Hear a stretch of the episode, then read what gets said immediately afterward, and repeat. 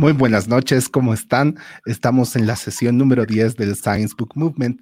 El día de hoy vamos a estar con el libro Honeybee Democracy de Thomas Seeley. Perdón, he tenido que ver ahí los apuntes. vamos a estar con Pamela Requena, que nos va a acompañar con la revisión del libro. Y bueno, lo vamos a tener a Leo ahí de soporte y Eddie va a estar, bueno, en un momento ahí comentando en el chat. Así que bueno, sin más, Leo, te, te cedo la palabra. Perfecto, muchas gracias Pablo. Eh, quiero decirles que estamos muy agradecidos de tener a Pamela Requena. Ella es CEO y cofundadora de Merimel. Es una tienda de alimentos naturales especializada en la miel y sus derivados. Muy recomendable, soy cliente personal. De profesión, ella es ingeniera en biotecnología de la Universidad de Buenos Aires y tiene dos maestrías en bioquímica y biotecnología de la Universidad del Instituto Nacional de Ciencias Aplicadas de Lyon. También es una fellow Toastmaster, entonces de ahí que nos conocemos. Pues Pamela, muchísimas gracias. De aquí te damos la palabra para que puedas partir con la presentación. Muchísimas gracias. Voy a compartir la pantalla.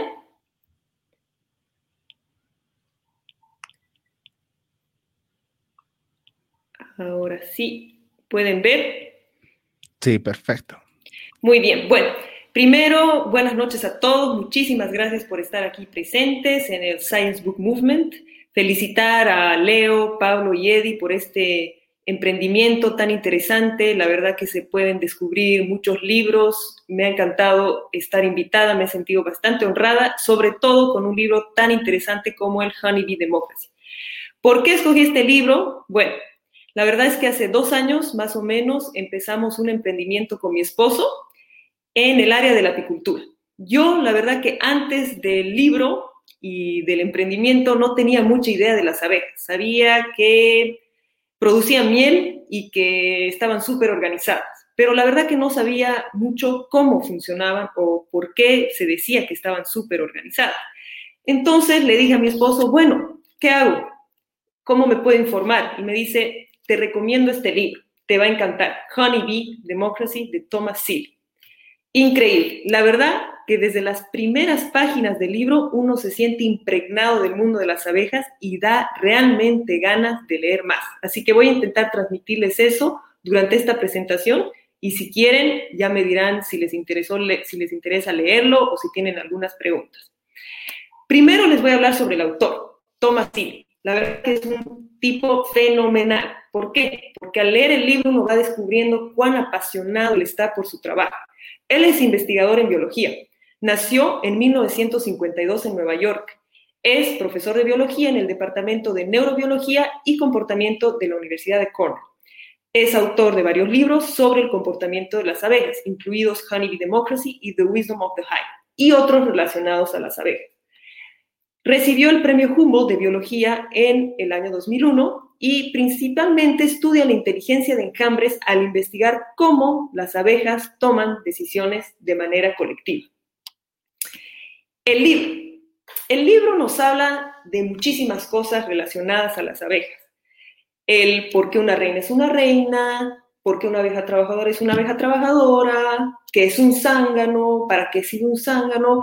El autor empieza el libro de una manera para que de una de manera tal que nosotros entendamos sin haber sabido mucho sobre abejas antes. Es decir, uno puede ir sabiendo lo básico como yo. Las abejas producen miel y trabajan de manera muy organizada. Pero principalmente, y el autor lo dice desde el principio, él se cuestiona algo, algo que lo apasiona y que no lo deja dormir. Es cómo un grupo de abejas, desde la rama de un árbol, es capaz de tomar una buena decisión sobre su futuro nuevo hogar. No sé si ustedes alguna vez han visto en su casa, en el parrillero, en un techo, entre paredes, un grupo de abejas y seguramente se han muerto de miedo y han dicho, oh no, ¿por qué de repente en mi casa, en mi techo hay un grupo de abejas? Y eso en realidad se llama un enjambre. Es algo similar a esto que ven acá un grupo de alrededor entre 5.000 y 20.000 abejas. Y lo que nos intenta, intenta explicar el autor, y en realidad las experiencias que él hace están relacionadas a esto, a este enjambre, al por qué de repente un grupo de 20.000 abejas se instala en mi techo o en el jardín. ¿Por qué ahí? O simplemente en Pero el autor realmente lo que hace es observar y experimentar. Y eso es lo que a mí me ha parecido fascinante. Él no da ninguna respuesta o no supone nada sin haber probado de manera muy específica sus teorías. Empieza, como les decía, por lo que, ¿qué es una familia de abejas? Nos habla el autor de una organización general de la familia de abejas y sus miembros. Seguramente ya han escuchado hablar de la reina, que es un poco más grande aquí en la foto, las abejas trabajadoras, los zánganos, lo chistoso y lo cómico es que los zánganos no sirven más que para fertilizar la reina, en cambio las abejas trabajadoras son las que alimentan, buscan la comida, construyen la cera, van a buscar nuevos hogares, en fin, hacen todo. Y es bastante cómico, como él dice algún momento, y bueno, los zánganos sirven para nada, pero bueno, para fertilizar a las abejas. Bastante interesante la manera igual como lo plantea, plantea la, también la organización del grupo de abejas, quién hace qué, por qué, etcétera. Aquí a la izquierda, por ejemplo, podemos ver un árbol, un típico hogar de las abejas, ¿no? a veces nos da miedo, pasamos por árboles y vemos que hay como construidos panales de abejas y decimos, uy, no, cuidado, ahí hay abejas. En efecto, los árboles son uno de los hogares favoritos de las abejas. Aquí a la derecha podemos ver un típico, una típica colmena. Es el, el modelo de caja utilizado para los apicultores comerciales, ¿no? Como nosotros, nosotros con mi esposo tenemos de este tipo de cajas, simulamos el espacio que las abejas desean, les preparamos, digamos, una entrada específica. En fin, es bastante interesante saber que aquí, como vemos a la izquierda, es una construcción de panal más silvestre, con una entrada específica y comparado a una caja de apicultores comerciales que están un poco más organizadas. Y lo que es interesante también es que desde el principio el autor nos explica que las abejas no viven en cualquier lugar. Y ahí vuelvo al tema de cuando ven en algún lugar, en un techo, entre paredes, una serie de, de abejas, tienen que saber que ese lugar ha sido escogido de manera muy específica. Las abejas tienen criterios de decisión para el volumen del lugar que quieren ocupar, el tipo de entrada, como hemos podido ver aquí, el tipo de mm, la ubicación en relación al sol, en realidad de eso se trata el libro, de definir, ok, ¿qué es lo que hace que un hogar sea perfecto para las abejas y cómo toman la decisión de que ese hogar es el perfecto y no otro? ¿No? Entonces, antes de responder esa pregunta, el autor nos dice, ok, pero tal vez ustedes que no saben lo que es un enjambre, que está aquí, se cuestionan, pero ¿por qué las abejas tienen que escoger un nuevo hogar? Él en su pregunta principal dice, ¿cómo un grupo de abejas desde la rama de un árbol es capaz de tomar una buena decisión sobre su futuro nuevo hogar? Pero, ¿por qué tienen que escoger un nuevo hogar? Y lo que pasa es que las abejas tienen dos instintos principales. El primero es sobrevivir, es decir, alimentarse y tener suficiente población, suficiente abejas en su hogar, suficientes abejas en su hogar. Y el segundo es reproducirse. Está intrínseco en su genética. Ellas tienen que reproducirse. ¿Qué hacen para reproducirse? Enjambran. Eso es lo que llamamos un enjambre. Entonces pasamos de una colmena grande de alrededor de 50.000 a 60.000 abejas, entre 30.000 y 60.000 abejas, a una colmena pequeña que es esta que ustedes ven acá, que se, en realidad se separa de la colmena madre. Llega un momento en que las abejas encuentran todos los parámetros, dicen, ok, estamos listos para reproducirnos. Eso es otra tesis. El por qué, el qué, parámetros definen que estén listas es otro libro. Pero ellas dicen en un momento, estamos listas, enjambramos. Es una decisión colectiva. Ok, Primero parten a una rama de un árbol alrededor de 300 a 400 metros. Se separan de la colmena madre y llevan con ella a la reina. Primero la hacen adelgazar. Es decir, les dicen, ok, reina, acabamos de decidir que nos vamos. No, eh, contrariamente a lo que podríamos pensar, la reina no es la que toma las decisiones, es el pueblo el que toma la decisión. Entonces le dicen, tenemos que irnos. Ok, la reina se pone un poco más flaca, es decir, no se alimenta tanto, no la alimentan tanto, y deja de poner huevos. Y empiezan a crear otras reinas de abejas, capuchones se llaman, para la colmena madre, para la que se va a quedar. Nosotros como apicultores, cuando vemos que hay capuchones, decimos, uy, uy, uy, está enjambrando. Sabemos que nuestra colmena va a dividirse. Y eso a un apicultor como nosotros no les interesa. Queremos que tener más abejas, pero la naturaleza dice que es natural que ellas se vayan a dividir tarde o temprano.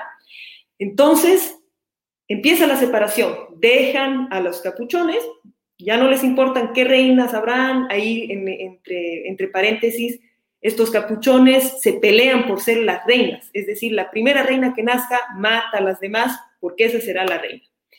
Y este enjambre parte, parte un árbol y lo que nos dice el autor es, ok, pero ¿cómo escogen el lugar donde van a irse? Porque él sabe muy bien como apicultor y productor de miel, él sabe que sus cajas, las cajas que utilizamos, tienen que tener una dimensión específica, como les decía. Si uno tiene, si la caja tiene un hueco en tal lugar o no está muy, el volumen no es correcto, las abejas simplemente se van.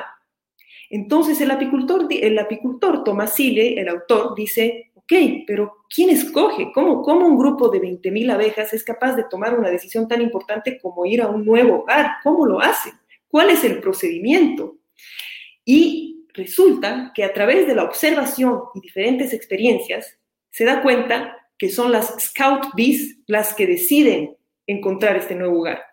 De estas 20.000 abejas, hay un grupo de unos centenares de abejas que son las scout bees, son las mayores abejas, es decir, han pasado cada una de las abejas dentro de, sus 40 días de vida tiene diferentes misiones y las Scout Bees son las más sabias, son las que están a punto de morir, pero ellas saben lo que hacen.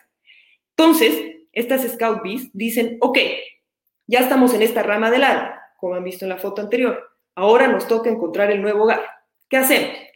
Empiezan a volar alrededor, pueden volar hasta 5, 10 kilómetros, en, en general son 5 a 10, y empiezan a buscar lugares se van a un techo, se van a un árbol, se van al parrillero, se van a, qué sé yo, debajo de, hasta debajo de mesas, depende, depende de realmente el, el ambiente, cómo se sienten, y empiezan a contar, empiezan a hacer, analizar, contar con sus pasos el volumen, súper interesante. El autor descubre, el autor descubre a través de experiencias que, pucha, ¿cuáles son los parámetros? Que como una abeja dice, ok, el volumen que me interesa es de 7 litros o 10 litros o 40 litros. Y aquí en esta tabla les muestro los parámetros en realidad que las abejas utilizan para definir o no un buen lugar. Ellas dicen, que me fijo en el tamaño de la entrada. Tiene que ser entre 12,5 y 75 centímetros cuadrados. Si no es ese, se van, buscan siguiente. La dirección de la entrada, dirigida hacia el sur, siempre analizan mm, el sol, posición, etcétera también la altura de la entrada no puede ser muy baja, superior a 5 metros. La posición de la entrada, la forma de la entrada, el volumen del hogar, la presencia o no de cera, la forma del hogar. En fin, están analizando realmente cada uno de estos parámetros y se dicen, al final de su análisis, si es que un lugar les gusta mucho, dicen, ok, vuelvo y voy a informar a mi enjambre que este lugar está buenísimo el tema es que varias Scout Bees están haciendo lo mismo. Hay una que lo está haciendo al sur, otra lo está haciendo al norte, otra lo está haciendo al oeste, lo están haciendo más o menos al mismo tiempo porque todas están listas, tienen a una población con una reina esperándolas atentas a la señal para irse al nuevo hogar. Entonces aquí el autor, como les digo, después de varias observaciones, experimentos, se da cuenta que es una decisión colectiva. No es que una Scout B vuelve y les dice, ok, este lugar me pareció excelente. Viene otro Scout B, aquí por ejemplo, la Scout B A, nos dice, está excelente. ¿Cómo nos dice? Esa es la pregunta. ¿Qué, qué les dice? ¿No comunican, hablan? No. Hacen lo que se llama el baile de las abejas. Esto es un típico baile de las abejas el autor nos lo describe de manera ah, como si fuera un circuito y nos dice, por ejemplo, si la Scout B número A, esta, fue a un techo y le pareció muy interesante ese techo. vuelve aquí a la colmena y empieza a hacer el baile de las abejas. El número de circuitos es una prueba de que el lugar es muy bueno. Es decir, si la abeja hace muchísimos circuitos, quiere decir que ese lugar es muy, muy atractivo. Pero si está un poco indecisa, va a ser un circuito más o menos lento. No va a hacerlo muchas veces. Esta W indica el hecho de que está lejos o no. Si lo hace muchas veces o muy lento, significa que está bastante lejos. Si lo hace bastante rápido, significa que está bastante cerca. En realidad las abejas con el baile están indicando la dirección en función al sol, en grados en función al sol, lo cual me ha parecido genial y están indicando cuán atractivo es y cuán lejos está. Esos tres principales parámetros con el dance, con la dancing bee se llama, con el baile de las abejas. Entonces llega la scout bee número A y les dice, chicas, encontré este lugar, empieza a bailar. Pero llega la scout bee B y dicen, no, no, no, no, no, yo encontré un mejor lugar, es aquí, está a tal grados, está a tal dirección y está a tantos metros. Entonces las Scout están indecisas y llega horas después, como el ejemplo que toma el autor, todas estas imágenes las he sacado del libro, la verdad que es muy interesante el libro porque nos llega, podemos visualizar sus experimentos, ¿no? Y estos son experimentos que él ha realizado marcando cada una de las abejas, o sea, se las dedico, 48 horas de filmación y él observando después de haberlas marcado durante horas. Entonces, para retomar, llega la Scout Bee C y les dice, no, yo he encontrado al otro lado y este lugar les juro que es buenísimo. Y empiezan a debatir. Y es por eso que el autor nos dice, es como si hubiera un debate y una comunicación increíble, porque empiezan a bailar y a pelearse. Las Bees dicen, no, a mí me gusta este lugar, y la otra llega y le dice, no, el mío es mejor porque tiene mejor entrada, por ejemplo. No, el mío es mejor porque está más cerca y no vamos a gastar tanta energía. Y empiezan a bailar frente a, todas las, eh, la, colmena que les dije, la del árbol, la de la imagen del principio, ¿no? Entonces empiezan a bailar y dicen, pucha, ¿qué hacemos? Las demás, las otras Scout Bees, porque esta decisión solo se toma entre Scout Bees. Las demás, que están con la reina, están como a la espera.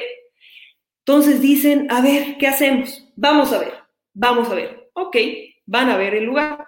Y vuelve la otra Scout Bee y les dicen, tenía razón, la Scout Bee número I tenía razón, este lugar está perfecto en función al sol, la entrada, el volumen, todo está ideal. Yo les aconsejo, y empieza a bailar al mismo ritmo que la abeja que había encontrado en, primer lugar, la Scout B I, por ejemplo, en este caso. Como verán, el 20 de junio, en la mañana, la Scout B A ya fue eliminada. ¿Qué significa? Que el lugar, al final de cuentas, no era tan ideal como ella pensaba. Entonces, poco a poco van tomando las decisiones, las abejas van debatiendo. Hay un momento en que hay el baile, que aparecen muchas bees bailando, pero como pueden ver ya a las 12, entre las 12 y las 2, ya solo quedan tres opciones. Y aquí la opción número I está bastante pintada. ¿Por qué? ¿Qué significa? Que hay muchísimas abejas bailando por la opción I. O sea, la decisión está prácticamente tomada. Aquí las abejas que están por la opción J y G están luchando algo ya perdido, porque la mayoría de las Scout Bees ya se fueron por la opción I. Y lo más lindo de esto, de esta democracia, es que el autor nos dice que le parece una democracia ideal. ¿Por qué? Porque como podemos ver en este árbol, al principio tenemos, por ejemplo, dos opciones. Una Scout Bee aquí a la derecha, otra a la izquierda. Empiezan a bailar aquí y empiezan a a ganar votantes. Dicen, no, voten por mí, voten por mí. El árbol de la derecha evidentemente está ganando y el de la izquierda se queda con una sola abeja. Pero el autor nos dice que lo que ha observado es que al final de cuentas todas las abejas están contentas con la decisión y se van a la opción ganadora. Es decir, no, es, no existe el partido opositor que dice, no, no, yo me quedaré con mi opción, lo siento, se despide. No, aquí todas deciden y dicen, ok, a ver, voy a ir a ver esa opción de la que tanto están bailando. Entonces, esta última abeja va a ver el lugar propuesto y dice, bueno, acepto, perdí, me voy con ustedes. Y todas, todas tomaron una decisión unánime, unánime. Y eso es lo que el autor nos explica, que observa, que no hay una, hay ese debate sano, pero no hay como que, hay la colmena perdió un centenar de abejas, porque ese centenar no estaba de acuerdo No, al final todas saben que son un gran equipo y que llegan a tomar la decisión, la mejor decisión, porque lo tienen intrínseco. Eso quiere decir que lo tienen en su genética, las Scout el poder diferenciar. El autor hace una serie de experimentos que permiten diferenciar el cómo, el por qué una abeja pensó que este lugar A era mejor que el I. Y también es interesante que las abejas no guían sus decisiones por chisme. No es que llega una scout bee bailando y le dice, uy, yo encontré el lugar perfecto. Ella dice, mmm, voy a ver ese lugar. Va, lo observa y dice, tienes razón, voy a bailar contigo, te apoyo. Eso es lo que me ha parecido increíble en este libro. Obviamente, el autor nos detalla, eh, eh, nos hace entrar en su experiencia. Uno a veces lo ve complicado, pero realmente tiene ganas de entender lo que hace porque lo hace con tanta pasión. Habla de investigadores de antaño, dice, este hizo esto, yo voy a hacer esto. Le encanta, le encanta lo que hace y nos encanta cómo o sea, a mí en particular me encanta cuál es el proceso de investigación de la autora para llegar a estas conclusiones. Como les decía en el principio, él no se cuestiona, no, no da ninguna respuesta sin haber dado un experimento, sin haber observado, ¿no? Entonces, ¿qué descubrimos para sintetizar un poco sobre este libro? Un libro fascinante sobre un tema fascinante, el increíble mundo de las abejas. Al final del libro, el autor nos da como una, hace una comparación al cerebro humano, de cómo funcionan las neuronas, la toma de decisiones, y lo que quiere transmitir es que a veces nosotros escuchamos, hay una abeja produce en toda su vida media cucharilla de miel, pero él quiere transmitir que no se trata de una abeja, se trata de un superorganismo. Entonces, al final, después de hacer todas estas observaciones, lo que nos quiere explicar es que el mundo de las abejas es un mundo, una unión de varios factores. No podemos hablar de una abeja, sino hablamos de un grupo de abejas, porque son un superorganismo que permite tomar decisiones haciendo debates a través de una maraña de comportamientos, utilizando circuitos de retroalimentación. Una abeja va, vuelve, dice, les cuento, este lugar está así, así, así, ok, y sistemas de comunicación. Porque una vez que las abejas han encontrado el lugar perfecto, una vez que la votación se terminó, dicen, ok, ¿cómo les decimos a las demás? Y empieza un juego de feromonas, de observación, las demás abejas tienen que entender por dónde es, se tienen que seguir. Es súper increíble, nosotros como tenemos apiarios en nuestra casa, a veces yo estaba sentada trabajando y escucho el zumbido de las abejas fuertísimo. Eso significaba que un enjambre llegaba a nuestro garaje y nosotros emocionadísimos salimos. Es el único momento en que las abejas no van a picar porque están súper enfocadas en encontrar su hogar. Salíamos nosotros llenos de abejas y decíamos, tomaron la decisión. Este volumen de caja que nosotros les habíamos propuesto es ideal para ellas y llegan, hasta un día logramos observar a la reina de abeja, como ella, protegidísima por sus guardias, llega a entrar a la colmena. Increíble, la verdad, una experiencia increíble. Si escuchan un enjambre, les recomiendo salir, les aseguro, no, le, no van a picar las abejas porque están súper enfocadas en encontrar su nuevo hogar. Y para terminar, el impacto social. El autor nos dice, ok, la democracia ideal existe, Aquí no han habido partidos opositores, desacuerdos. Ha habido un debate sano, hemos podido encontrar el lugar ideal y se fueron. Él nos da, por eso, unas lecciones sobre el funcionamiento de, eh, la democracia y las abejas. ¿Qué quiere decir con lecciones? Es algo que nosotros podríamos aprender como seres humanos.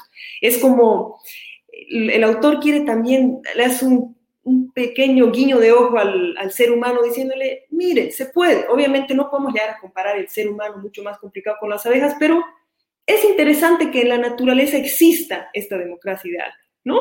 Así que les voy a leer para terminar estas lecciones que nos deja. La lección número uno, que las decisiones de grupo se hagan con individuos con intereses compartidos y respeto mutuo. Siempre intereses compartidos, respeto mutuo. Lección dos, minimizar la influencia del líder en el pensamiento grupal. Como habrán podido ver, no es que hay una reina que toma la decisión, la reina la llevan, pone huevos y se encarga de estar bien limpia ahí en su colmena. Tampoco hay un líder entre los Scout Bees. Los Scout Bees están ahí, deciden, pero no es que alguien se impone. Lección número tres, buscar varias soluciones a un problema. Han podido ver, teníamos A, B, C, D, E. Fueron a buscar varias y al final quedó I. Lección cuatro, hablar sobre los conocimientos del grupo a través de debates. El baile de las abejas. Yo te aconsejo aquí, yo te aconsejo acá, bye. Y lección cinco, utilizar las respuestas del quórum para, para la cohesión, precisión y rapidez. Se decidió tal lugar, ¿ok? Informamos a los demás empieza la comunicación a través de feromonas, tienen muy pocas horas porque están en una rama, no tienen mucho, mucha comida, realmente tienen que ser eficaces, no darle vueltas, bueno, pero ahora este lugar estará bien, se como han podido ver, la decisión se ha tomado entre dos y tres días y ya las abejas pueden irse a su nuevo hogar. Así que termino mi presentación con estas lecciones, agradecerles también por haber escuchado todo este, este tema tan fascinante. Creo que es evidente que me ha encantado el libro, espero que ustedes también. Así que dejo la palabra a los organizadores para ver si tienen alguna duda. Pongo stop sharing. Ahora sí. Buenísimo, increíble exposición. Bueno, como siempre en esta segunda parte para iniciar, eh, bueno, le voy a seguir la palabra a Leo para que nos comente tal vez sus dudas, consultas o, comentarios complementarios. Ah, Leo, estás en... En, mute. Ahora sí. Ya. Sí. Eh, no, la verdad me encantó el libro. Me parece que de verdad es, hay tantísimo por aprender. Eh, una de las cosas que me llamó la atención es, como tú dices, la dirigencia del autor para poder marcar, y no me queda claro cómo lo hizo, o sea, eh, les puso papelitos. Sí, increíble. Les pone, las pone en una malla, nos explica que las pone en una malla porque las abejas son súper delicadas, ¿no? Realmente cada una es súper importante para este experimento, y les pone con un marcador especial que tiene un número. Entonces tiene que poner el marcador con el número y rápidamente hacer marcarlas a cada una y marcó a muchísimas, o sea, no me imagino el tiempo que tomó, pero tenía varias personas igual de apasionadas con las que hacía todo este trabajo, la verdad. ¿Y te dice más o menos cuánto tiempo se demoró en marcar y hacer el experimento? Sí, por ejemplo, para el experimento, porque hace tantos experimentos que depende, ¿no? Pero, por ejemplo, cuando busca el volumen, porque él quiere decir, ok, pero ¿cuál es el volumen ideal? ¿Por qué, ¿Por qué esta caja acepta y esta no? Y quiere encontrar un rango de volúmenes. Y para eso hace, hace el, marqueo, o sea, marca cada una de las abejas y dice que las filma durante 48 horas y se pasa, se las ve las 48 horas y más o menos eh, las marca en alrededor de 12 horas, pero con ayuda, ¿no? Están 12 horas súper intensas, tres personas y marque seguidas, ¿no? No, me parece increíble. O sea, ahí realmente vemos la dedicación del autor y, bueno, la capacidad de análisis, ¿no? Porque tienes que estar ahí viendo, prestando atención y sacando todas estas conclusiones que están increíbles.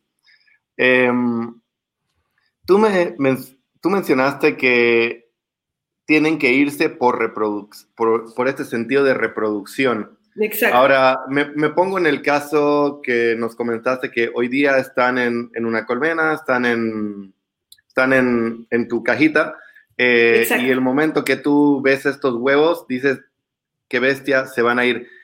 Sí. ¿Por qué se van si están perfectamente cómodos produciendo miel? O sea, no me queda claro cuál es esa necesidad de reproducir, no pueden seguir ahí reproduciendo. Es por, ajá, lo que pasa es como, por ejemplo, nosotros, ¿por qué tenemos hijos?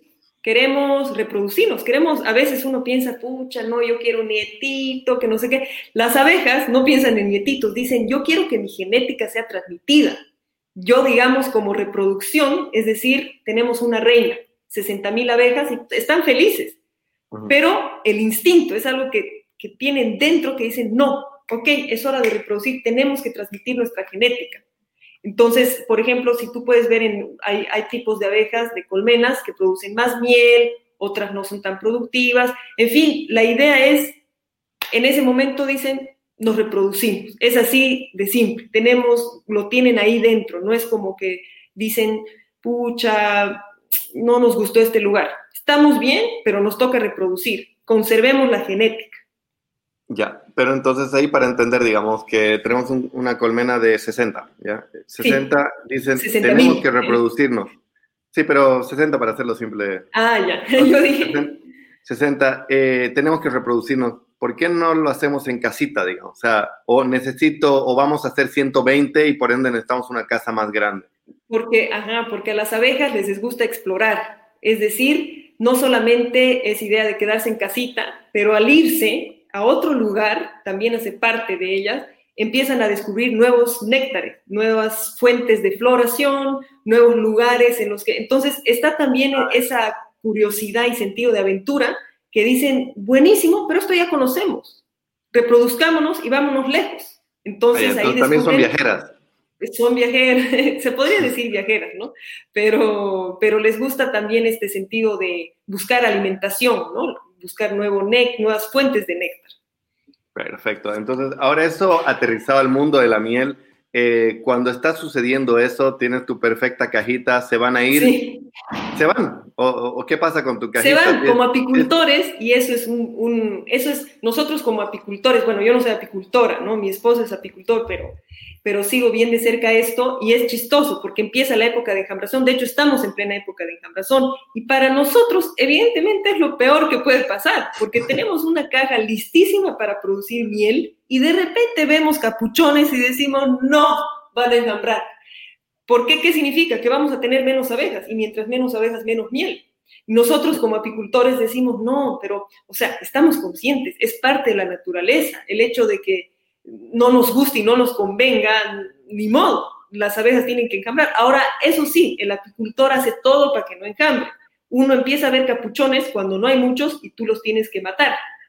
Así, ¿para qué? Para, decir, para evitar y decirles a las abejas, no, no, no, no es momento perfecto, porque las abejas, el resto de las abejas, si ven un capuchón, dicen, uy, vamos a enjambrar pronto. Pero nosotros, apicultores, los sacamos, las engañamos y les decimos, no se preocupen, no hay nada, sigan, por favor, produzcan.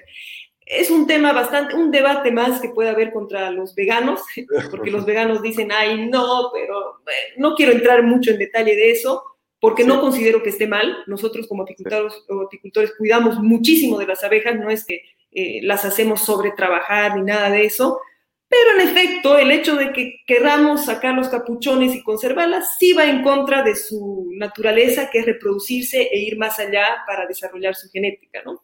Perfecto. Ahora, ¿qué pasa si se te va tu enjambre? Entonces, después tienes que, que, hacer muchas cajitas y comenzar a orar a todos los vientos. ¿cómo? Se te va, sí, más o menos. Se va tu enjambre. Es decir, tú tienes 60 mil abejas, te vas a quedar con 40 mil. No es ideal, pero todavía vas a producir, porque tú te quedas con la mayoría, te quedas con los dos tercios más o menos, ¿no? Entonces, se va, y si se va en época de producción, tú como apicultor vas a tener mucho menos producción, no mucho menos, pero menos producción. No te conviene, pero dices, ok, ¿qué hacemos nosotros? Para serles sinceros, nosotros sabemos el tamaño, toma Silly, gracias a él sabemos el tamaño, el tipo de entrada, la altura, sabemos todo lo que necesita una abeja. ¿Qué hacemos? ponemos cajas cerca de nuestras colmenas. ¿Por qué? Porque van a enjambrar, pero van a ir a nuestras cajas, o sea, las recuperamos. El año pasado, en la casa de mi abuelita, que es aquí en Equipetrol, hemos colectado 45 colmenas de abejas así. Mi pobre abuelita ya se imaginará, ¿no? empieza a sonar y yo, no te preocupes, abuelita, no te van a picar, pero ¿qué es? Nosotros teníamos las cajas ideales porque son cajas que usamos en nuestros apiarios y de repente las traemos de vuelta, huelen a cera, uno de los parámetros, si se fijaron, era presencia de cera. Nosotros sabemos que les gusta, les ponemos un olor a limón, más o menos, porque también les atrae, y ven enjambres, 45 enjambres de alrededor. No sé de quién habrá sido, pobre el apicultor que habrá estado alrededor con sus colmenas, pero esos enjambres nos llegaron a nosotros. Y lo que hacemos en nuestros apiarios es eh, eso que te digo, ¿no? A unos metros ponemos nuestras cajas y varias veces nos ha pasado, abrimos nuestras colmenas, ay no, enjambraron, vamos a ver nuestra trampa, ah, aquí está. Sí, ahí, sí. como que me acabo de imaginar todo un episodio de Casa Fantasma, pero en realidad como de, de Casa Enjambres, y entonces ahí como que ponen la cajita y lo cazan y, y perfecto. Sí, y es súper interesante, no saben lo emocionante que es en Bulgaria, porque de ahí es mi esposo, los primeros enjambres, aquí en Santa Cruz enjambran mucho más las abejas, tienen ese instinto. El autor hizo con un tipo de abejas el, europea, es otro tipo de genética. Acá están las africanizadas y tienen tendencia a enjambrar más. Entonces, para Benko, que es el que maneja nuestras colmenas, fue súper difícil, hizo, leyó, pero así toda la bibliografía existente para evitar el enjambra son de las colmenas, igual enjambraron el año pasado, pero es interesante porque enjambran mucho más acá en Santa Cruz, en áreas trópicas, en Sudamérica en general, este tipo de genética tienen tendencia a enjambrar más. ¿Por qué? Porque no hay invierno. Las abejas de Europa o de Estados Unidos tienen que prepararse un invierno, entonces no pueden pasársela enjambrando porque ellas en diciembre se enfrentan a un invierno fuerte en el cual tienen que cuidarse, guardar comida. Siempre su instinto es invierno, invierno es entre noviembre, febrero, entonces no podemos enjambrar. Acá el invierno es mucho menos fuerte, entonces, eh, tienen esa tendencia de enjambrar, enjambrar, enjambrar. Entonces, es súper interesante para nosotros. En Bulgaria eh, rezábamos por un, enjambra, un enjambrazón, un enjambre. Decíamos, a ver, vamos a poner nuestra trampa en un árbol.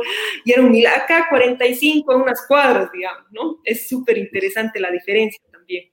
De espectacular.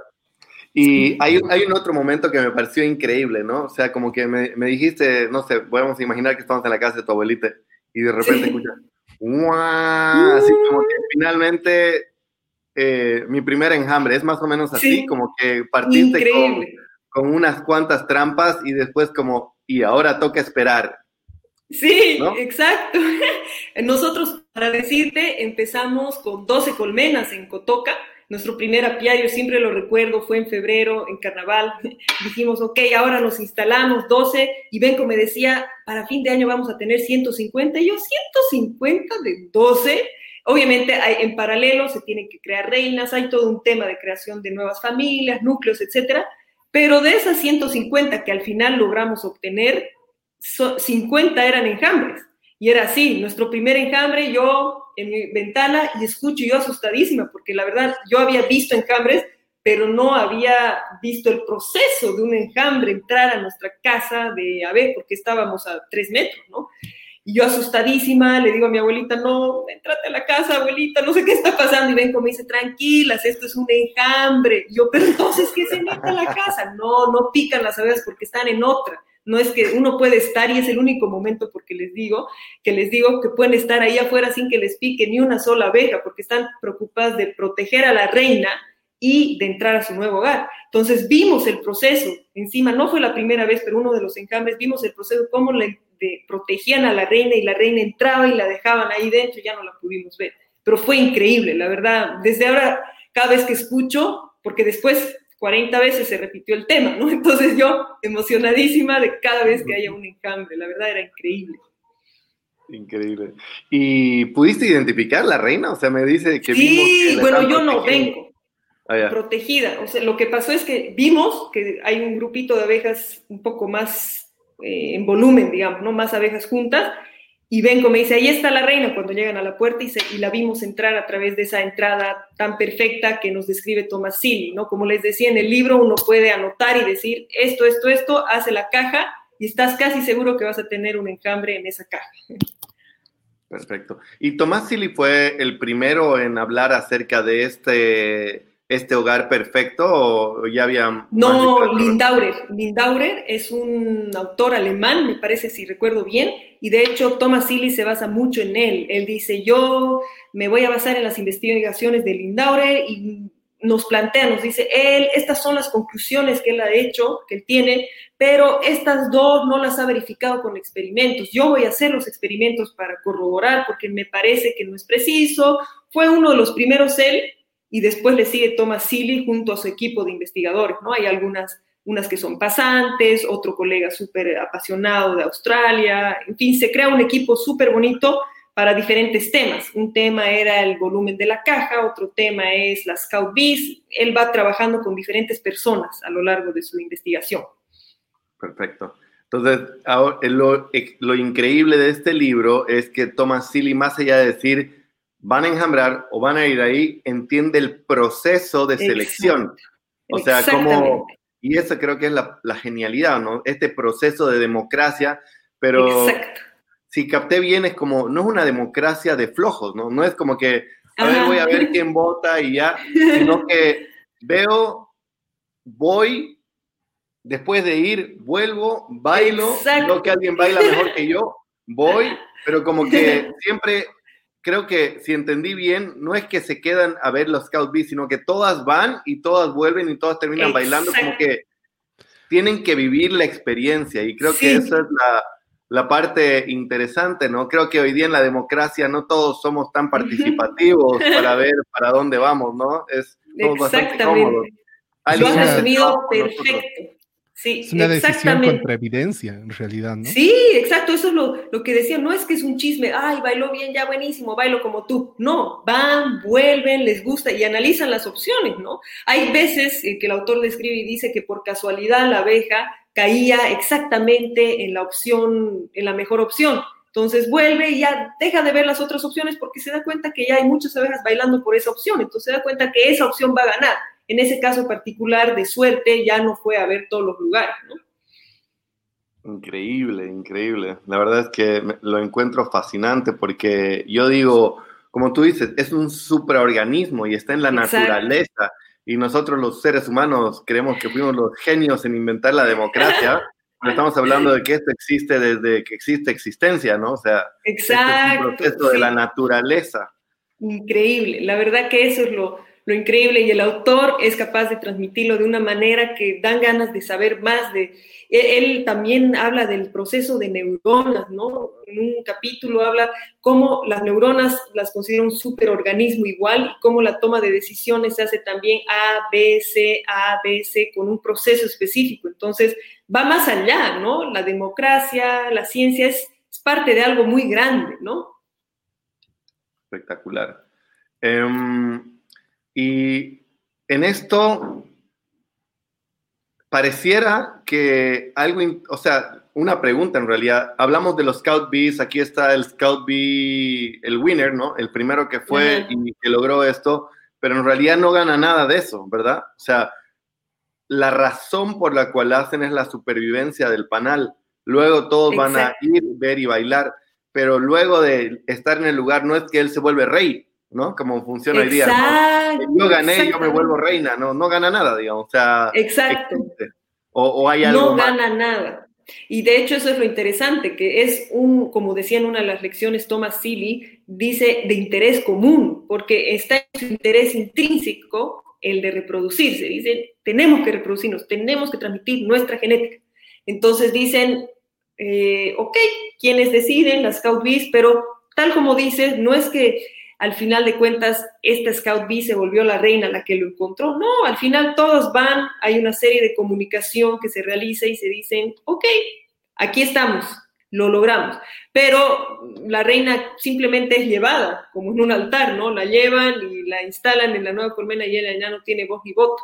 E, es interesante también al principio, el autor nos explica y nos dice, una reina es, se vuelve reina, no es que está en su genética uno, hay células en los hexágonos perfectos que ustedes conocen, a, que la, reina ha puesto huevos, ¿no? Y por ejemplo, solo como anécdota, si una reina ya es demasiado vieja, ya no pone demasiados huevos, las abejas dicen, fuera, te tenemos que votar, ¿no? Y las reinas, la reina dice, ok, no se pelea mucho por decir, no, pero yo me quiero quedar les prometo tal cosa, nada Después de dos años más o menos, la reina se da cuenta, sí, la verdad que ya no, una, vez, una reina llega a vivir hasta cinco años, ¿no? Pero en general segundo año ya se nota un poco menos eh, capaz, digamos, ¿no? De poner los huevos, que es su actividad principal. Y empieza a poner huevos y en, en, realidad estos huevos se van a volver reinas según la alimentación, o sea, se van a volver las nuevas reinas según la alimentación que reciban. Entonces, el autor hace una explicación pequeña de eso también, de que bueno, relacionado a esto de que de falta, cuando habla justamente lo que dice es falta de líder, no, no, es que hay un líder que decide, porque se ve que cuando la reina es creada es en realidad de, las, con las abejas obreras son las que alimentan a estas células pequeñas y que deciden hacer las reinas. Entonces alimentan varias de estas células y varias de estas se van a volver reinas y la primera que nazca va a matar a las demás y esa será la reina, ¿no? Así más o menos es el proceso de, creación de reina. No es que hay un Scout Bee que ganó y etcétera, ¿no? Simplemente es una célula que ha sido alimentada y nació nacieron, mató a las demás reinas y listo. Espectacular. Em, bueno, creo que podemos pasar al, chat. No sé si están de acuerdo. ¿O, tienes alguna pregunta más, Leo? No tengo más, pero creo que hay tantas preguntas que tenemos que ir dando Vamos a irlo revisando igual con calma. Cabalmente, acá hay una de Eddie que me parece bastante interesante. Ahí, bueno, está estrenando el chat en, en Twitch. Nos dice, todas las abejas migran al nuevo hogar. ¿Qué sucede con la colmena antigua? Mm, ok, en realidad no, no todas las abejas migran al nuevo hogar, es decir, tenemos nuestra abeja, nuestra colmena madre de, por ejemplo, 60 mil abejas, entre 30 mil y 60 mil, de esas 60 mil, por ejemplo, 20 mil van a migrar al nuevo hogar. Entonces, no todas migran y la, colmena madre simplemente continúa a reproducirse, es decir, continúa a poner huevos, continúa a alimentarse, a producir miel. Ella sí en su actividad normal tienen una nueva reina, empiezan a introducir a la reina, alimentan a la reina, limpian a la reina y la reina empieza a poner huevos una vez que fue fertilizada. Wow. Sí, creo que ahí comparto la duda de Eddie porque en algún momento dijimos, es una democracia perfecta y todos se van, pero entonces tal vez estamos hablando no de todos, todos, sino solamente los Scout Bees o, o cómo hacen ah. ellos para decir yo me quedo, yo me voy la verdad, honestamente, ese, ese detalle de cómo de la colmena madre las 20.000 deciden irse, no lo conozco. Y el autor tampoco lo habla, no habla de eso. Interesante para mí investigar de eso.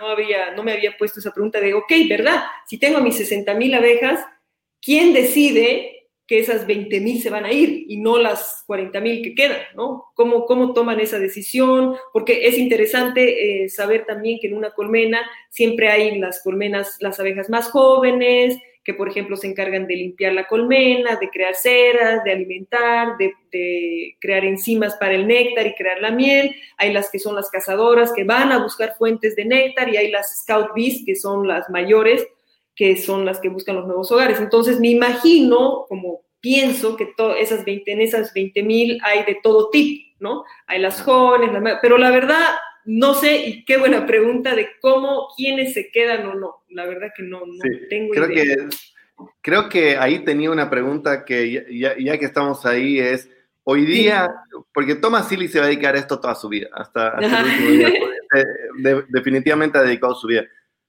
¿Tú sabes a qué ¿qué está haciendo hoy? O sea, ¿qué, ¿qué, está investigando hoy? Sigue, o sea, él sigue entrando al detalle, detalle de, tal vez está respondiendo esta pregunta que tenemos, pero sigue, sigue investigando. Su principal hasta ahora todavía es los enjambres. No sé, me imagino que ya no se ha centrado en cómo, el, el tipo de cómo escogen el nuevo hogar, pero lo que he leído es que él todavía trabaja en dirección a enjambres. Entonces, tal vez está averiguando cómo esas 20 mil se escogen, o porque él entra mucho al detalle y al leer el libro uno se da cuenta, ay, ¿verdad? Él está haciendo un experimento para probar esto, pero es algo que uno no, no siempre se cuestiona, como lo que, la pregunta que me acaban de hacer, ¿no? No me cuestioné, pero él seguramente se ha cuestionado y estoy segura que está ahí en uno de sus laboratorios haciendo algo así. Pucha, le vamos a decir a Tomás que el momento que descubra eso vamos a resolver los problemas políticos del mundo. Entonces hay que, hay que escribirle hay que mandarle unos mensajes. Incentivarlo. sí. Le vamos con una verdad. Bueno, ahí tenemos los siguientes comentarios. Nos dice María Landeau Orsini, súper fascinante, me encantó. Felicidades, Pame, por compartir los conocimientos de la oh, Gracias, Kilin. Continúa Eric asediando con las preguntas. nos dice, ¿el autor habla de alguna comparación del comportamiento de las abejas con otros insectos? En su libro no, habla más, más, de, más de insectos, de primates, ¿no? Habla del ser humano y de los monos, hace una comparación específica con los monos y del cerebro humano, de las neuronas, del funcionamiento, porque no sé, eh, la verdad que esa parte se complicó tanto para mí, para mi nivel de conocimientos de neurobiología, que ya lo leí medio en diagonal porque estaba entrando en detalles que el, tipo de neuronas A le pasa información a las B y te da el nombre científico de las neuronas y te explica con qué tipo de Ya ahí yo me perdí, pero sé que hizo una comparación comparación neuronal con los primates, digamos con monos, el funcionamiento, hace un experimento súper interesante con los monos, les dice, ok, vamos a ver cómo el mono toma la decisión, cómo el cerebro del mono toma una decisión y eso lo compara a la toma de decisión de, la, de una colmena, ¿no? Pero con otro insecto no, no hace en el libro. Seguramente lo ha hecho en otros libros, eh, alguna comparación, porque obviamente es interesante, pero en el libro en sí no lo hace. Me parece fascinante el punto que tocas acerca de cómo este comportamiento se asemeja a las neuronas. Asimismo, las hormigas tienen todo un comportamiento de cómo se comunican. Eso pensé. Y hoy día la ciencia está estudiando esta comunicación, o sea, seguramente Silly en función de, sus, de sus logros, se van a crear algoritmos que mejor puedan replicar el funcionamiento y hacer más eficiente la toma de decisiones, lo que sea, ¿no? Entonces, es muy importante eh, a todos los que nos están escuchando decir que es, este tipo de estudios son el fundamento del avance de los nuevos algoritmos, de las nuevas tecnologías. Entonces, tenemos que apoyar todo lo que, lo que pueda. Sí, increíble porque en un momento, justamente hablando de algoritmos, él dice que se describe, o sea, que piensa que las abejas, porque digamos, las scout bees decidieron el lugar y tienen, y tienen que llamar al resto de las abejas que están con la reina. Y en ese momento hay un tipo de comunicación que se realiza, como les dije, las feromonas, pero también habla de un tipo de algoritmo. Él dice, las abejas con sus ojos tienen que lograr seguir a las scout bees y quieren, y él se cuestiona, ya empieza a poner las preguntas que tú dices, no las desarrolla, pero dice, tal vez las siguen no solo por feromonas, pero también se tocan, ¿no? La abeja Scout Bee llega y las toca un poco y les dice, hora de irse, y empiezan a hacer el sonido. Y también él la dice, ¿y, ¿y cómo logran ver las opciones? Porque finalmente han visto el tamaño de una abeja y tiene que irse a un mundo entero para encontrar exactamente ese hueco que han decidido las Scout Bees antes para ir al nuevo hogar. Entonces, él ya nombra la palabra algoritmo, ¿no? Es interesante lo que dices, Leo. Sí, wow, ese, me parece fascinante, es como tú dices, o sea, imagínate en esa dirección cuántos huecos hay en el buen sentido de la palabra, ¿no? Y ellos saben a qué altura, bueno, en realidad la altura es predefinida, pero es como que saben que es por ahí. Wow, es como qué capacidad Tienen que seguir 20.000 abejas. Imagínate que con, con un baile ellos saben todo lo que tienen que saber en qué distancia recorrer, en qué ver, en por qué es bueno. o sea, lo encuentro fascinante. Nosotros, nosotros con el idioma no podemos ponernos de acuerdo en algunas cosas. Ni con Google Maps yo logro encontrar algunas cosas y ellas... Acá hay dos preguntas relacionadas. Bueno, ya nos comentaste algo de esto. Bueno, voy a leer primero la de Eddie que nos dice, ¿cómo hacen los apicultores para que las abejas decidan su nuevo hogar? Hay técnicas. Según lo que, lo que nos explicabas es de que como que tienen las medidas ya predefinidas y condiciones para, para lograr de que las abejas lleguen. Pero acá hay una pregunta complementaria que me encanta y dice, de, de Estefanía Requena y nos dice, ¿cuántas abejas entran en una caja? Buenísimo, pero para la de Eddie, para responder lo de Eddie, es interesante, como vos dijiste, es, ¿no? Gracias a este tipo de investigación, nosotros como apicultor tenemos las medidas, etcétera, la altura más o menos a la que tiene que estar y todo, pero también em, eso ayuda, digamos, a, a, no hacer ese tipo de errores que, por ejemplo, abscond se llama en inglés, no sé en, español la palabra, pero si uno hace una caja que no tenga la medida ideal para las abejas o una entrada muy grande o una dirección no tan ideal al sol, simplemente se van todas las abejas. Es interesante. O sea, no les gusta y se van, pero no enjambran, se van todos y es abscond se llama. Es decir, no les gustó el lugar, mucho viento, mucho frío, muchos huecos, no sé, y se van. Y eso es la peor noticia para cualquier apicultor, ¿no? Abres tu caja si te quedan abejas es porque enjambraron, enjambraron y ok, no podemos decir nada. Pero si se fueron todas, ya es culpa de uno. No les dimos el buen hogar, ya algo falló en nuestras cajas, ¿no? Y para responder a la pregunta, en una caja depende la caja. Por ejemplo, en una caja una trampa, es decir, eso que le decía Leo, ¿no? Que nosotros, todos los apicultores ponen ciertos tipos de trampas en áreas en el lugar Y en ese tipo de trampas son más pequeñas porque es un enjambre, entonces son solo 20.000 abejas, ahí entran 20.000, pero para una colmena normal de producción de miel, en una caja entran 60.000, ¿no? O sea, una colmena entera se considera de alrededor de 60.000 abejas, pero uno puede tener varias divisiones, eso quería decir, que tienes una caja de base, Después, en general, eh, nosotros intentamos separar la reina de las colmenas de la producción de miel, porque si tú no separas a la reina, vas a tener en tu miel huevos de abeja, ¿no? Entonces, toda la colmena en sí son 60.000 abejas, ¿no? Que son, en general, dos cajas. Después, si tú pones más cajas, significa que tienes más miel. Tú pones, digamos, una caja donde están las abejas reproductivas y si tú ves en algún terreno que hay muchas cajas encima, esa colmena tiene mucha miel, ¿no? Buenísimo. Bueno, continuamos con los comentarios. Y nos dice Pedro Lima, además de conocer un poco más del tema, ¿qué ejemplo para los humanos de cómo debería funcionar la verdadera democracia? Exacto. Totalmente de acuerdo, Pedro. Buenísimo. Y ahí nos dice María Carolina Ortiz, excelente presentación, precisa para la situación en la que estamos. ¿Verdad? ¿Verdad? Gracias, María Carolina. Estefanía Requena nuevamente nos dice, o sea, estudiar a las colmenas más productivas ayudaría al apicultor a manejar de cierta forma a las mejores abejas. Creo que este ah, sería el caso de Silly, ¿no? Súper Aquí nos dice más productivas, es decir, muy interesante porque Benko trabaja mucho en eso. Él tiene, las, hace una selección genética de las colmenas más productivas, justamente, entonces, y las que menos enjambran. Entonces, uno como apicultor tiene parámetros, decir, ok, yo tengo, por ejemplo, en un apiario 25 colmenas, que es lo recomendado, hasta, hasta 25 colmenas, y eh, dice, pucha, de estas 25, estas 5 cada vez van a enjambrar, no logro controlarlas, aunque mate los capuchones, igual se van, pero de estas 25, estas otras 5 tienen muy buenísima producción y enjambran muy poco. Entonces, lo que hace Benco es crear reinas de estas, de estas colmenas, de estas cinco colmenas, porque estamos transfiriendo su genética. ¿Y qué es lo bueno? También él se fija mucho en que no sean muy violentas, porque acá las abejas son súper violentas en comparación a las de Europa. Aquí te pican de solo respirar cerca. En cambio, en Europa uno puede estar en polera tranquilo y no pican. Acá las africanizadas son terribles.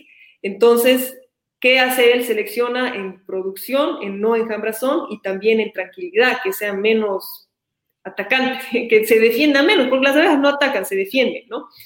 Y eh, eso es muy interesante lo que dice Estefanía, porque eso es lo que hacen los apicultores que saben crear reinas y familias, seleccionan y dicen, estas son las mejores, con esta genética me quedo. Y empezamos a reproducirlas, crear nuevas abejas con estas, con este tipo de genética. Wow, es más o menos como una, una, una selección natural, me dice, pero sí, con, una mano negra más ahí. una intervención. Ahora, ¿qué significa esto de crear una, una reina? O sea, ¿cómo, ¿cómo hago para crear una reina?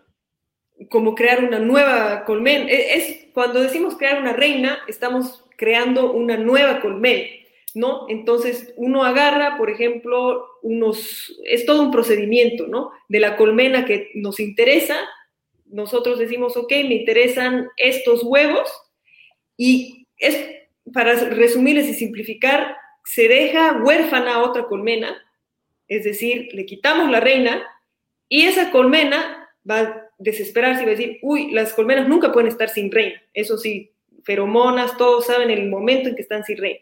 Se les quita esa reina y se empiezan a desesperar y se les pone un capuchón de una colmena que nos interesa de una colmena madre que nos ha interesado y lo instalamos ahí. Ah. Y las demás abejas se tranquilizan y dicen, ok, nos queda, bueno, no solo uno, se ponen varios porque no se sabe cuál va a subsistir, digamos, ¿no? Entonces, es todo un procedimiento más de laboratorio, ¿no? Eso es lo que hace Benco. Él, por ejemplo, entre apicultores se venden reinas de abejas. Uno dice, te vendo, esta reina es productiva, se supone que si uno compra es porque es productiva y crea, tiene una genética más tranquila, ¿no? Menos defensiva.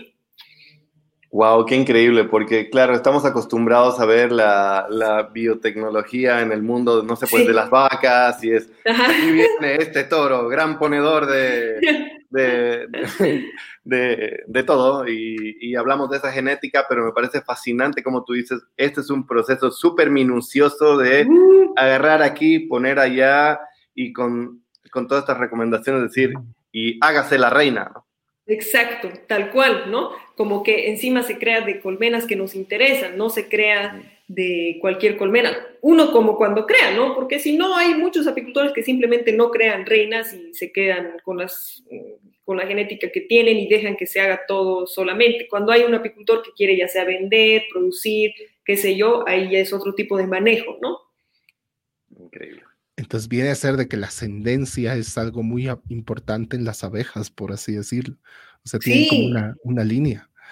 Claro, y de hecho hay proyectos en Santa Cruz, que varios proyectos, no solo en Santa Cruz, en Bolivia y en el mundo, que son, ok, ¿cómo creamos las mejores reinas posibles? Porque esas reinas van a ser capaces de producir colmenas que produzcan mucha miel, que enjambren poco, que sean tranquilas, que subsistan bien al invierno, etcétera. Es todo un tema el de la genética y de cómo conservar ciertos caracteres de, la genética, ¿no? Características. Buenísimo. ahí, me nace una duda. Entonces, de cierta manera, si, si un, un grupo de abejas o una colmena, o sea, tiende a no enjambrar, o sea, prácticamente también estarían, por así decirlo, asegurando su, existencia, su subsistencia, porque de hecho, o sea, el hecho de que estén al, lado de un apicultor, o sea, quiere decir que van a estar en, las mejores condiciones que tal vez ahí viendo por el mundo, por así decirlo, ¿no?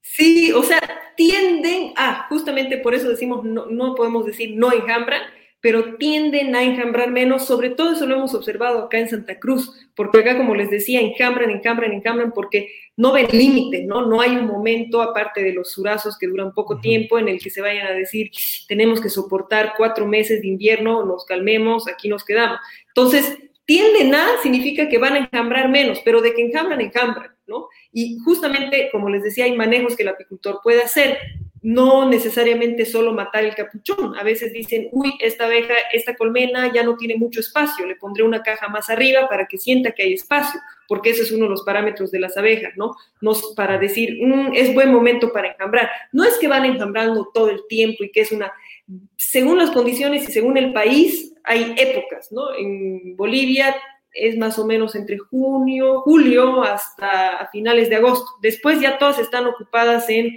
recolectar, ¿no? El néctar, eso quieren hacer. Su primer instinto es el de alimentarse, el de crear población. Entonces, una vez que pasa esta época, ya están más buscando el néctar, las flores más atractivas. Entonces, como vos decías, al final de cuentas el apicultor se va a encargar de que tenga las condiciones ideales, ¿no? No necesariamente eh, solo evitar el enjambrazón, por evitar, porque por, producir miel. La idea es, como apicultores, también cuidar de las abejas, tener ese compromiso con ellas y darles el mejor hogar posible según el conocimiento que tenemos y gracias a este tipo de autores e investigaciones, ¿no? Buenísimo. Bueno, continuamos con los comentarios. Nos, nos, dice María Carolina Ortiz, por favor, pronto un libro con nuestras abejas. Muy interesante. Totalmente de acuerdo, María Carolina, porque lo interesante y lo que me decía Benco al, al haber leído este libro y al haber tenido la experiencia de apicultura en Bolivia, sería muy interesante hacer ese tipo de experimentos aquí, porque hay muchas de las cosas de las que habla Thomas Seeley que no se aplican necesariamente a las comenas africanizadas, a las abejas africanizadas. A veces la altura, por ejemplo, es un parámetro que nosotros hemos observado. En Europa sí se tiene que respetar esos cuatro metros para poder atrapar un enjambre con las trampas, pero acá hemos atrapado a un metro y medio. Entonces, otro tipo de genética, y el comentario de María Carolina es súper interesante porque, en efecto, eh, muchos de estos, de estas teorías, de la teoría y de los experimentos y conclusiones de Thomas Seeley van a ser buenísima base para un nuevo estudio con las colmenas y las abejas africanizadas, que seguramente tienen un comportamiento similar, pero ya con sus especificidades. Buenísimo. Bueno, ahí nos dice Orozco, excelente explicación. También complementa, qué, bueno ese proceso de las abejas. Bravo, qué interesante. Muchísimas ahí María Landeau Orozco. Este libro lo deberían leer todos los políticos. y responde ahí Estefanía Requena. Sí, Y bueno, y ahí tenemos una pregunta más de Eddie y nos dice, como citadinos primerizos, ¿qué debemos hacer si al caminar vemos un panal? ¿Corremos? ¿No nos molestamos? ¿Nos pueden atacar? ¿Por qué nos atacan? Buenísima, buenísima pregunta, citadinos primerizos. no, lo depende. Si ustedes están como yo en una oficina o en su ventana y escuchan un zumbido muy fuerte y ven millones de abejas, les recomiendo salir a ver porque significa que están enjambrando y van a ir a un lugar cerca y no las van a picar. Pero se tiene que escuchar un zumbido como en las películas, ¿no? El pero fuerte, fuerte, o sea, que estén escuchando música y que no escuchen porque se escuchó el zumbido, es muy fuerte el sonido, y que se vean muchísimas abejas. En, en, en el mundial. Exacto. Así, porque de verdad que es interesante. Si ven algo así, tienen oportunidad, salgan y vean, no los van a picar, pero tienen que ver muchísimas, muchísimas abejas. Cuidado, salgan y yo después sea responsable. ¿Y por qué, por qué como citadinos primerizos para la pregunta, no? Si ven una colmena, las abejas son defensivas, no atacan. Es decir, no van a ir, no van a picar simplemente porque nosotros estemos pasando. Las abejas se defienden, quiere decir que si uno sin querer, a veces uno sin querer pasa a través de una flor y ahí, uy, siente una picada, bueno, porque pasó a través de la flor y como que la molestó. Hay las abejas guardianas que se dice, que están súper cerca de la colmena, que son casi al final de la vida, una abeja dura casi 40 días y entre sus funciones al final de su vida es ser guardiana, es proteger la colmena. Entonces, si uno va, ve, por ejemplo, un panal y se acerca mucho, la guardiana va a sentir una alerta y va a decir, mm, cuidado, entonces puede picar ahí. Pero va a ser, va a ser porque los ve, a la persona muy cerca y siente que es una amenaza porque está demasiado cerca. O sea, cuando digo cerca, realmente estamos hablando a menos de, menos de un metro, que están ahí en la entrada que les mostré o en la colmena, y ahí las abejas guardianas pueden que reaccionen y, pique, reaccionen y piquen. Pero si ven un panal que está cerca en un árbol, la verdad no va a pasar absolutamente nada. Obsérvenlo, no tomen la miel del panal porque eso destruye y puede matar a las abejas. Eso hay muchos meleros que se llaman acá que dicen, uh, perfecto, ya hay miel, ni siquiera la miel está lista, hay todo un proceso para que esté lista, ¿no? La, es un proceso muy específico que las abejas siguen para saber si está lista o no la miel. Si uno saca la miel antes, tiene demasiada humedad y puede empezar a fermentar. Entonces, hay que respetar cuando las abejas muestren que está lista la miel. Entonces, ver un panal en la naturaleza, en un árbol o en una caja, de lejos, excelente. Disfruten, vean, vean cómo las abejas van y vuelven, porque cuando hay sol se ve cómo van, vuelven, van. También se ven a las abejas guardianas merodeando, protegiendo la colmena. Entonces, realmente hay que, lo que es interesante entender, y en la pregunta de Eddie es un lindo mensaje, es que las abejas no son malas y pican porque quieren, se defienden, protegen lo que es suyo, ¿no?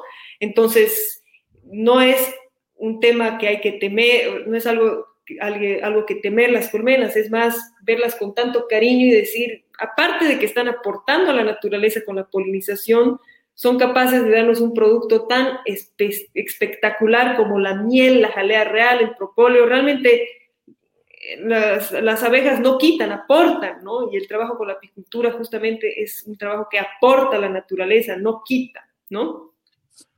Ahí yo tengo una pregunta eh, que puede ser muy básica, pero ¿por qué hacen las abejas miel? O sea, si yo no me la como, ¿para qué están haciendo miel? Para alimentar uno de sus, volvemos a sus dos, eh, dos funciones principales, ¿no? Reproducirse y para reproducirse necesitan alimentos, o sea, necesitan alimentarse, crecer en población y reproducirse. Entonces, ¿por qué produce miel? Esa es su fuente de alimento, ¿no? de eso viven, entonces, y como su objetivo es reproducirse, pues produce miel. Y lo interesante es que no solo producen miel, producen esto propóleo, jalea real, que nosotros también utilizamos como seres humanos, ¿no? Y ahí cuando les quitamos miel, como que es por partes, como para que no se mueran de hambre o cómo es ese proceso. les quitamos todo, ¿no? no, les quitamos, les quitamos, no es que les quitamos, sino justamente se divide, digamos, para explicar en simple, tenemos una caja donde están las abejas trabajadoras y con la reina, otra caja donde empiezan a producir miel. Y encima vamos poniendo las cajas donde ellas producen miel, los panales. Entonces, a una abeja como apicultor y alguien que respete mucho a las abejas, siempre se le va a dejar una cantidad de miel suficiente para, para, las abejas, ¿no? En Europa se tiene que dejar mucho más porque las abejas se enfrentan a un invierno muy fuerte de muchos meses, entonces el apicultor tiene que dejar tres veces más de lo que, o más de lo que dejamos acá. Acá, por ejemplo, para darles un número, se dejan 30 kilos y ellas están tranquilísimas hasta la próxima floración. Entonces, nosotros tenemos que el deber de dejarles como apicultores y como protectores de la naturaleza y las abejas la miel suficiente para que ellas estén tranquilas y no sientan esa falta, ¿no? Porque realmente se pueden morir si uno no tiene, si ellas no tienen los alimentos necesarios y les quitamos todo. Bueno, al final todos pierden, el apicultor se queda sin abejas para la próxima temporada y las abejas mueren y estamos dañando a la naturaleza, ¿no? Bien. Wow, buenísimo. Qué fuerte eso. Bueno, vamos con, las siguientes, eh, los siguientes comentarios. Bueno, nos dice ahí Roxana Céspedes, me apasiona el ciclo de las abejas. Es verdad, que es un ciclo bastante interesante. Nos dice Prisi Orozco, emocionante el mundo de las abejitas. y, mucho cariño ahí con las abejas, ¿verdad? Sí. Y Maffer Lozada nos dice, Pame, felicidades. Una pregunta, si la idea es reproducirse, ¿por qué solo hay una reina y matan a las otras? Tú como apicultor no podrías llevarte a las reinas perdedoras a otra casa para ah. que, tener más familias de abejas? Increíble, gracias Maffer. Buenísima pregunta porque eso se hace. No son las abejas perdedoras, pero así como lo has dicho es excelente. ¿Por qué? Porque nosotros, si vemos una, una familia que está con capuchones, podemos tomar esos capuchones, las reinas que pueden ser las perdedoras, y ponerlos, eh, poner esos capuchones en otras colmenas que no tengan reina. Entonces estamos llevando esas reinas perdedoras a otras colmenas y tenemos más colmenas de abejas porque podemos separar. Yo, por ejemplo, si tengo una colmena de 60 mil abejas, voy a tomar 20 mil y de esas perdedoras voy a llevarme un capuchón y lo voy a poner en esas 20 mil y listo, tengo una nueva familia de abeja que va a producir con el tiempo cuando vaya reproduciendo. Excelente pregunta. Ahí entendiste todo, Cenote. Ahí hablamos de cuando decimos voy a tomar 20 mil, es sacar una de esas. De los marcos, sí. Uno de los marcos, ponerlo en otro lado y agarrar un capuchón y ponerlo ahí. Exacto, en general no se toma un capuchón, yo los detalles no los, los conozco más porque no soy yo la que ejecuta, pero he preguntó muy en detalle a Benco a lo largo de estos años, que él es el que hace todo el trabajo, ¿no? la manipulación. Yo estoy ahí más de asistente, el humo, ayudar en lo que se pueda, pero sí, se sacan los marcos, son marcos que también tienen una dimensión específica y sacamos unos cuantos les ponemos no solo un capuchón, pueden ser dos o tres, porque a veces un capuchón muere, no llegan a ser, qué sé yo, y de esos nace una, nace una nueva reina y tenemos, gracias a eso, una nueva familia de abejas. Espectacular. Así que excelente pregunta. Bueno, ahí va una pregunta complementaria, nos dice María Carolina Ortiz. ¿Cómo son los capuchones y cómo los distinguen en la colmena? Buenísima pregunta también. Eh, los capuchones son, tienen esta forma, así, tal cual, y están hechos de cera de abeja. Y dentro ya está la reina pastora. Eh, en realidad nace primero de una celda del hexágono y se va creando un capuchón de esta forma que está ahí pegado al mar. Está en la cera de abeja y es, es notoriamente grande. Entonces uno al ver los capuchones dices, mm, esto es una reina, van a enjambrar. Eh, es súper interesante porque es muy evidente, no, es muy, no hay que observar mucho porque se ve el capuchón que es más o menos de este tamaño. buenísimo. Eh, bueno, ahí nos pregunta María Landeau Orsini. Pame, si tienes muchas abejas en tu jardín, ¿puedes poner una caja para ver si pueden enjambrar en tu jardín? ¿O cómo sabes que esas abejas producen o no miel? Buenísima pregunta, Aquilín. Sí, en realidad puedes poner. En Europa eso es lo que hacemos, ¿no? Hay eh, lo se llama roof bees, que una las personas en los techos de los edificios ya empiezan a poner colmenas y trampas justamente de estas dimensiones de las que hablamos y las abejas se empiezan a enjambran y se quedan en tu casa y uno puede producir miel sin problema. El tema en Bolivia es que las abejas son africanizadas, son muy peligrosas, es decir, son muy defensivas. No es recomendable tener abejas en nuestro jardín, tienen que estar a por lo menos 500 metros porque son muy, mucho más defensivas que las europeas. Pero, por ejemplo, Siquilín, como tú dices, si pones una caja, va, tienes altas probabilidades de las dimensiones, con el olor, con la dirección, con todas estas recomendaciones de Thomas Seeley, tienes muchísimas probabilidades de que recibas un enjambre, porque seguramente has visto en La Paz, o por lo menos en nuestra casa, siempre en las flores de lavandas de mi mamá podemos ver hartísimas abejas y mi mamá siempre me decía, Pame, aquí hay un enjambre. Yo, sí, ¿dónde estará? Porque da curiosidad, ¿dónde estará la, colmena madre? Porque las abejas no vuelan mucho más de 5 kilómetros en un radio de 5, puede ser hasta 8 o 10 kilómetros, pero en general es 5. Entonces, en ese radio de 5 kilómetros hay una colmena y eh, es en La Paz, donde hay muchas montañas, entonces nos daba muchísima curiosidad, ¿no? Y seguramente si pondríamos una caja con todas las características, cuando sea época de enjambrazón, puede que enjambren ahí, pero es no recomendable en lo absoluto en Bolivia por este tema de la genética, que simplemente son más defensivas, como les decía, ¿no? Uno apenas se acerca a las abejas guardianas, ya están como, mm, ¿qué haces aquí? Y empiezan a picar directamente, no hay, no hay, no hay pena. O sea que necesitamos unas cuantas abejas guardianas, no solamente para que nos enseñen de democracia, sino para guardar el metro de distancia. Sí, exacto, me, encantaría eso. Mucha qué complicado. bueno, ahí tenemos una pregunta más de Hugo Alexander Tellería. Y no, Hugo, gracias porque acabo de ver de que has hecho la misma pregunta tanto en Twitch como en Facebook. Así que gracias por estar ahí en todos nuestros canales.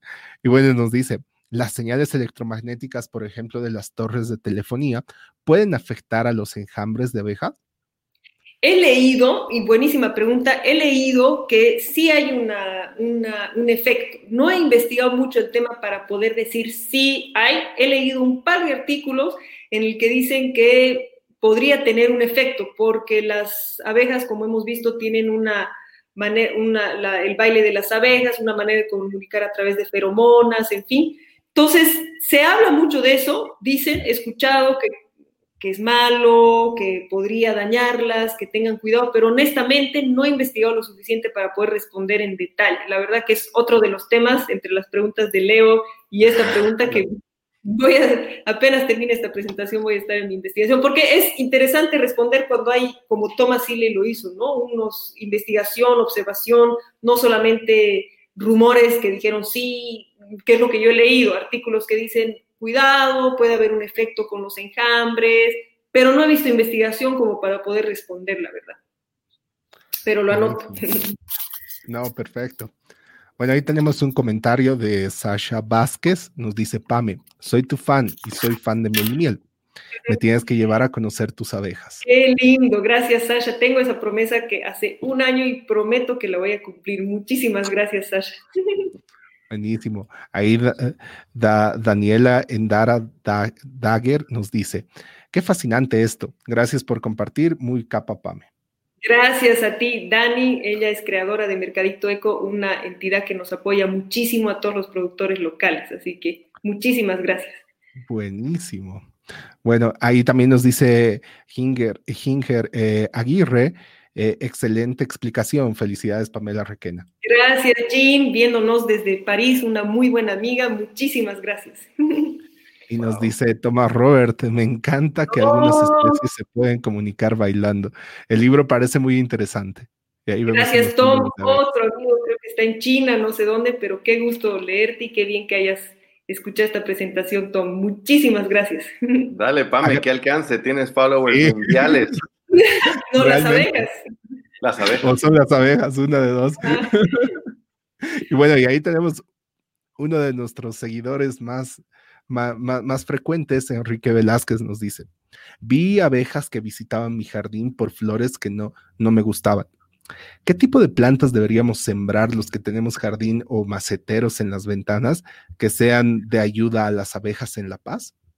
Muy interesante pregunta porque, bueno, como nosotros, nosotros con conocíamos sobre todo la floración de Bulgaria. Ha sido uno de los temas que nos ha parecido muy difíciles acá en Bolivia, porque aparte de, integrarnos al mundo de la apicultura, que es bastante nuevo en Bolivia, teníamos que descubrir la floración, porque uno no puede poner colmenas aquí y esperar que se produzca. Uno tiene que conocer cuándo, qué tipo de floración, eh, qué tipo de néctar se va a producir, muchas cosas realmente se tienen que tomar en cuenta. Y una de las preguntas que nos hacían varias personas es decir, ok, pero ¿qué, ¿cómo puedo ayudar? Porque la gente, todos quieren ayudar, ¿cómo puedo plantar?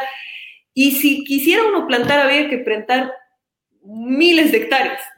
Las colmenas, es decir, yo, si Pamela quiere ayudar a las abejas con una maceta o dos, la verdad que va a ser más simbólico. Una colmena, necesitan, no tengo el número, seguramente Leo me va a preguntar y voy a tener que anotar para mis preguntas, no tengo el número de, de flores, que, de flores que se necesita visitar, digamos, me acuerdo que lo leí en un artículo de National Geographic, que necesitan, hacen alrededor de 5 millones de visitas de flores para poder producir un kilo de miel, algo así era, pero era realmente abismal.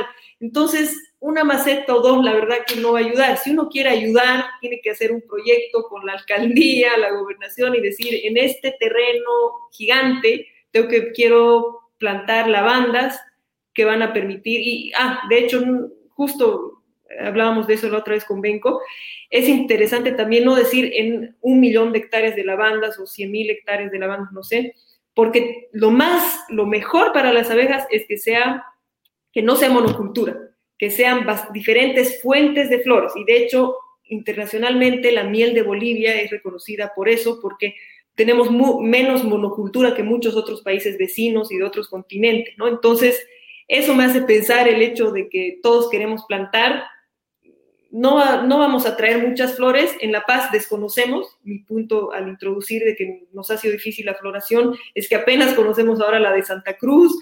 Mi esposo es el que conoce, ¿no? Yo no sé, él es de Bulgaria y se sabe, no habla bien español, pero se sabe todos los nombres de las flores y me dice, este es el cuchi, este es el tajigo, este, y yo, yo voy aprendiendo de él ahora porque hay un millón acá en Santa Cruz súper interesante. Y en La Paz no conocemos. La verdad hay que vivir, hay que saber ahí, hablar con los locales, sabemos, ¿no? La lavanda, el eucalipto, los típicos que todos sabemos, pero sabemos que una o dos o tres o cuatro, cien macetas o el jardín no son suficientes para las abejas. Eh, van a ir a darle una visita, pero no es que van a crear, digamos, todo lo que necesitan crear gracias a una plantación en un jardín, lastimosamente. Sería muy lindo si no.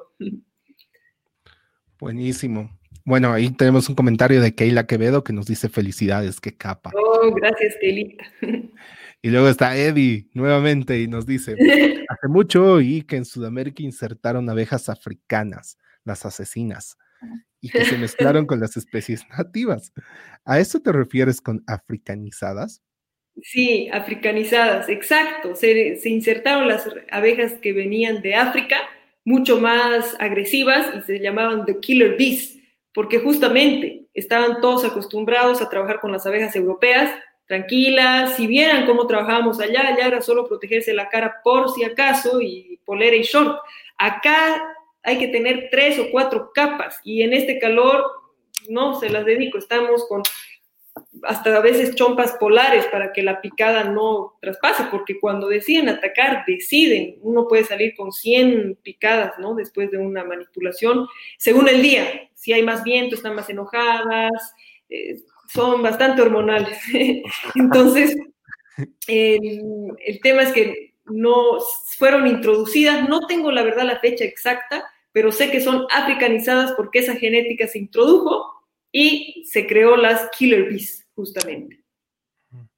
Y con, con 100 picadas te refieres a que son 100 abejas que mueren también, ¿no? Porque te, creo que te, dejan, el aguijón y, ahí ya quedó su vida, ¿no? Sí, exactamente. Lo dan todo por la colmena, realmente.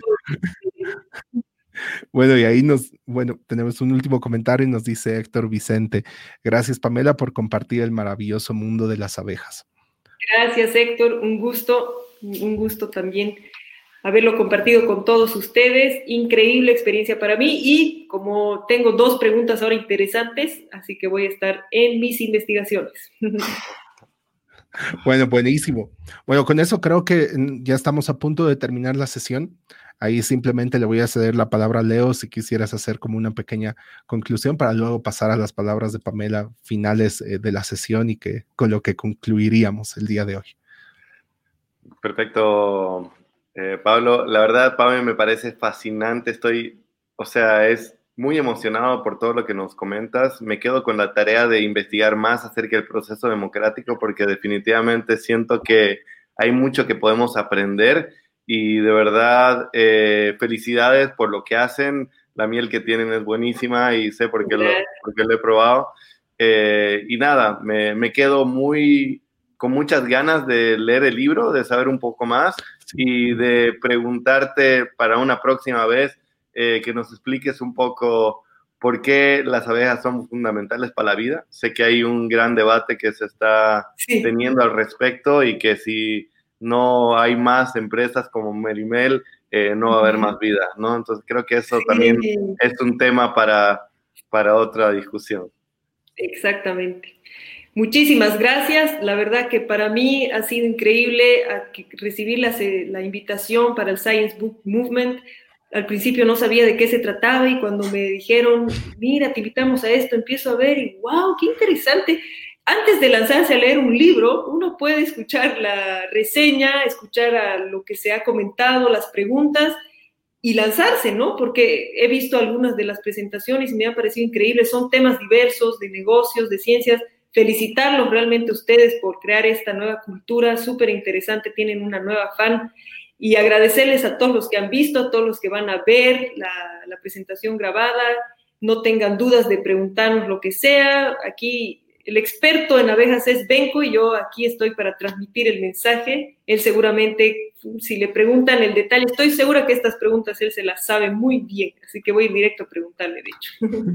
Buenísimo. ¿Cualquier contacto que quisieran tener contigo directamente a la página de Melimiel? Sí, de melimel.bo. Ah, Está ahí en Facebook No, buenísimo. No, perfecto. Bueno, con eso habríamos terminado la sesión de hoy. Eh, simplemente a mí me queda agradecerles a todas las personas que están viendo esta sesión. Eh, cabalmente lo más importante que ustedes tienen es su tiempo y nos están brindando atención y parte de su tiempo y esperamos nosotros haberles retribuido en, en valor y conocimiento. Y bueno, sin más, simplemente hacerles un pequeño anuncio. Eh, bueno, nosotros hace ya, bueno, una semana estamos, bueno, dos semanas, estamos, bueno, inauguramos un servidor en Discord cabalmente para que podamos interactuar asíncronamente sobre todos los eh, libros que vamos revisando, tanto en el Science Book Movement, que son de ciencia, y en el Business Book Movement, que son de negocios. Tenemos canales eh, de texto personalizados para cada libro y también tenemos un canal de voz que de vez en cuando es libre para que ustedes puedan acceder e interactuar con las personas que estén en línea en ese momento.